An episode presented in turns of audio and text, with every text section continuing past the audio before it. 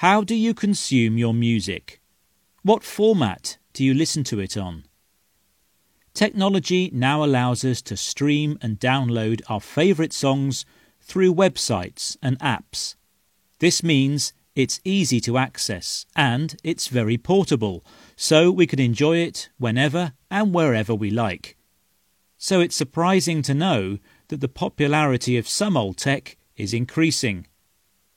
A number of musicians have been releasing their albums on vinyl and cassette tape.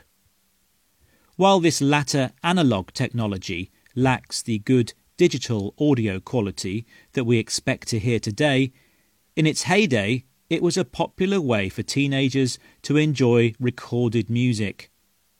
The introduction of the Walkman portable cassette player in 1979, made by Sony, meant people could listen to music on the move for the first time.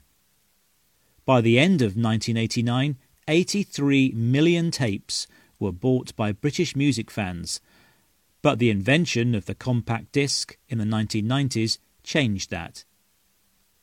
Despite the demise of the cassette tape in the 90s, in the first six months of 2020, nearly 65,000 music cassettes were sold in the UK, according to the official charts company, double the sales from the same period the previous year.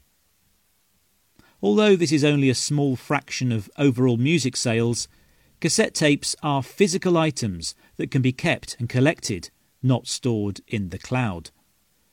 And the resurgence of the cassette has been helped by big names such as Billie Eilish, Ariana Grande, and Justin Bieber, who have released their music on this format.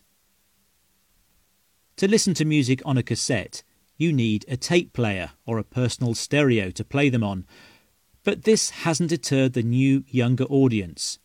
Its recent popularity seems to be more about buying memorabilia. Gennaro Castaldo from the British phonographic industry told the BBC younger consumers are now buying into their collectible appeal, as they have done with vinyl. And the more they do this, the greater the demand for labels and artists to cater to. But although cassettes won't replace streaming as a way of listening to music, it does go to show how some tech never dies.